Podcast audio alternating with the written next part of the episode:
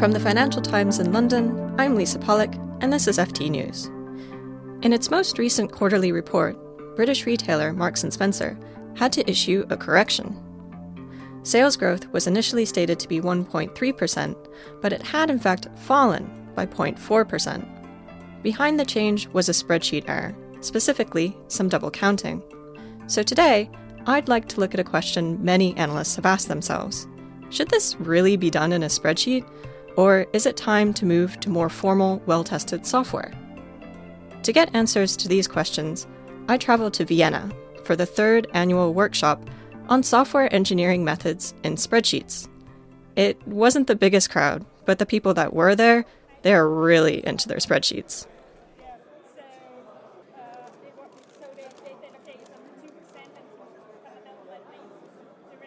I got to talk to the keynote speaker, Sumit Gulwani, research manager at Microsoft.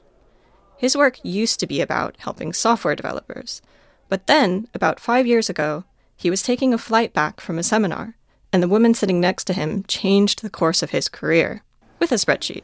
She was very impressed to know that I worked at Microsoft and that I had a PhD in computer science. So she thought I ought to be able to help her with the task that she was struggling with in her spreadsheet. She opened her laptop and asked me to help her with formatting names in a column of data that she had. So at that time, I had to excuse myself out of the situation because I had never used Excel before in my life.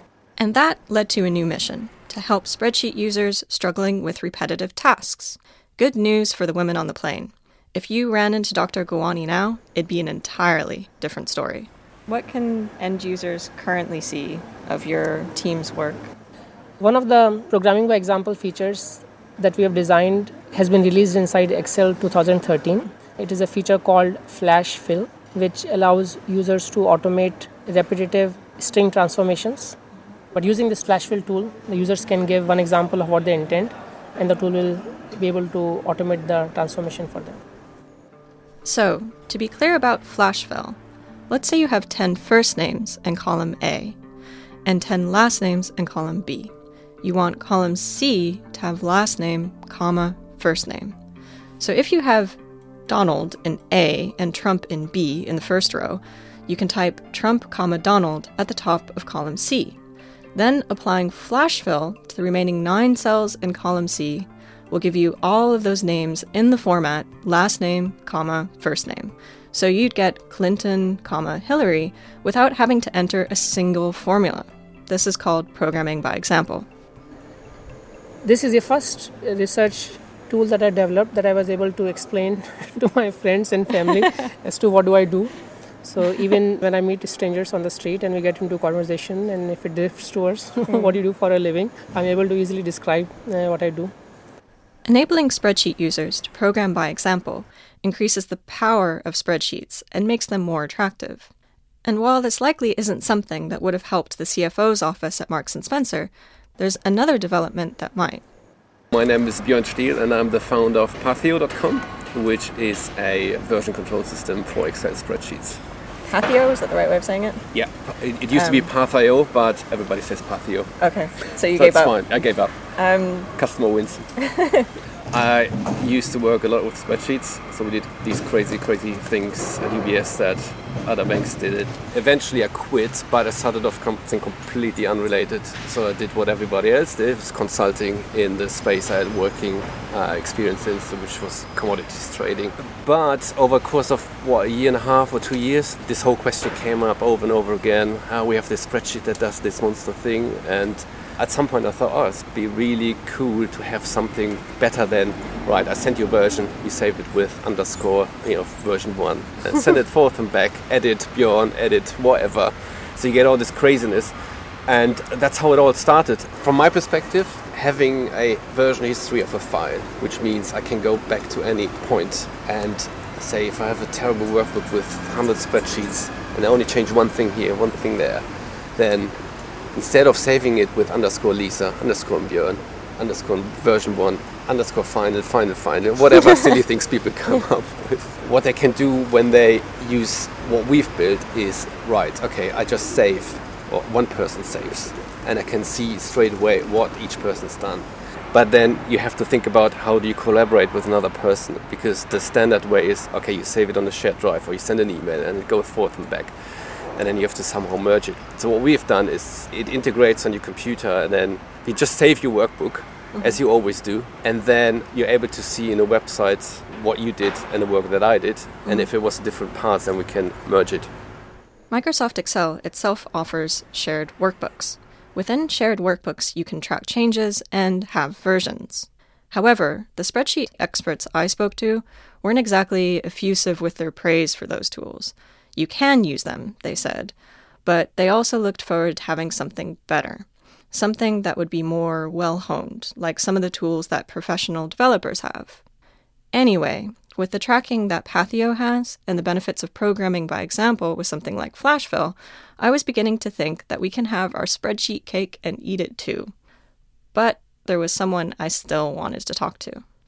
She was supposed to be at the workshop in Vienna, but had to cancel because she had to go talk to the Dutch government about one of her projects. So she kindly came to the FT's offices to talk to me. Hello. Hi. How are you? I'm fine. Good to see you. Do you mind if I'm recording? Is it okay? No, it's totally fine. Hi, I'm Felienne Hermans. I'm assistant professor at Delft University of Technology, where I research spreadsheets. I have a research group called the Spreadsheet Lab, where together with a number of PhD students, I work on making spreadsheets more mature, more professional. And that's what I normally do, but now I'm on sabbatical leave for three months to work for Microsoft. Again, as people might have guessed, to do some spreadsheet work. With qualifications like that, I just straight up asked, when should a spreadsheet be replaced with software that's been through a more conventional development process? I think if a spreadsheet is still changing a lot, so you're still adding formulas and adding columns, then it doesn't make sense yet to transfer because you, you don't know what you want really, mm. apparently. But if you find yourself doing the same spreadsheet every month or every week or every year, and especially if multiple people are doing it. So if there's a process mm. around it, I send the spreadsheet to you, you fill out some data, you send it to me, and then it goes to HR, and then it goes to payrolling. Then you're in a situation where the spreadsheet is really supporting a process. It's not a model. It's not back of the napkin calculation. Hey, let's see, should we invest in this branch? Some calculations and something comes out. It's not a throwaway thing. It's a, a core part of your process. And I think everyone in every company or organization, if they're in that situation that they see the same spreadsheet every X time, they should think, hey, this is the time to professionalize. Again, that doesn't necessarily need to be, it needs to be software. That can also be, we're going to protect that spreadsheet, lock all the cells that people shouldn't touch, lock down all the formulas, clearly document what's going on, who knows how it works, and then we said we still continue to use it. But that's my rule of thumb. If you're seeing the same spreadsheet a number of times in a repeated pattern, you should formalize it in a way. How about if you see it every quarter? But enough picking on Marks and Spencer. It could have happened to many companies, and it was good that they owned up to the error so quickly. Anyway, as Professor Hermans says, instead of moving away from using a spreadsheet, it's possible to simply have better controls. But we wouldn't want to lock all spreadsheets down. That wouldn't make any sense. The whole point with spreadsheets is that they are ubiquitous and accessible and compelling, but I'm not exactly sure why. Given all the research she's done, I was curious about what Professor Hermans thinks makes spreadsheets so attractive. It's hard to study, of course, what makes something attractive because I mean, if you ask that about your wife or husband, what makes them attractive? It's very hard. It's hard sometimes to to vocalize what exactly attracts you in something or someone. What do you think a painting? But uh, one of the things that makes spreadsheets really easy to use is a property that's called directness, and directness is the feeling that you're directly manipulating the object. And this is something in psychology that has been written about a lot. So in a spreadsheet, you just click the formula that you want and you edit it right there. And if you're not a programmer, that sounds totally logically and straightforward. But in programming, often there is a big gap mm-hmm. between where you have to change something and where you're looking at the thing. So imagine you're designing a website, there's a button there.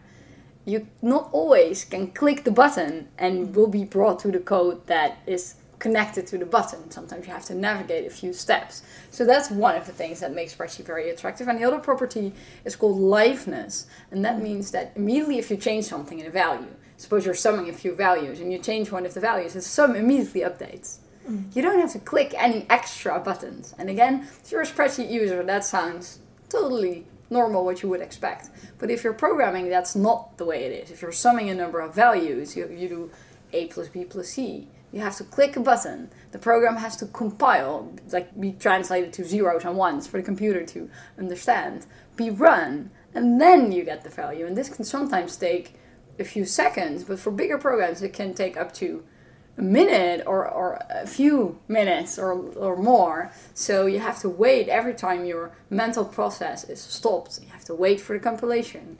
Whereas in a spreadsheet, you know, it happens mm-hmm. instantaneously. So it has been said by me and other people that those two properties really contribute to the success of spreadsheets. As well as that, Professor Hermans pointed out downsides of spreadsheets. One of the biggest ones is around what I'd call transferability. Say you're writing up some financial accounts or a model to value potential investment. You write some formulas to calculate depreciation or do some discounted cash flow calculations.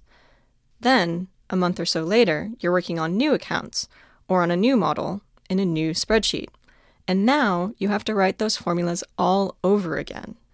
Unless what you're doing now is a very near clone of what you did before, you have to start afresh.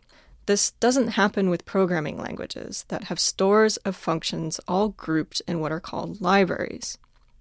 There is, however, a glimmer of hope. Professor Hermans and a fellow researcher, Tijs van der Storm, have developed a prototype of a platform that allows a user to write code while a small spreadsheet updates live on the same screen. They call it TrueGrid. It's a way to encourage spreadsheet users to code while retaining the liveness that we love about spreadsheets. Now, remember that bit about Professor Hermans working at Microsoft this summer? I contacted Microsoft, hoping to find that they might be developing her TrueGrid prototype, but they said, and I quote, We have nothing to share at this time. Darn. But after talking to Dr. Gulwani, Mr. Stiel, and Professor Hermans, I'm feeling hopeful about what the future holds for spreadsheets, while having a better awareness of what makes them so attractive and their downsides. Not everything should be done in a spreadsheet, but for some things, they'll do just fine. Can I visit the spreadsheet lab one day? Sure. Well, I won't be there for three months, but yeah, I will be some, back from uh, October. It's you know, it's just a few rooms in the university. Okay, I got that on record.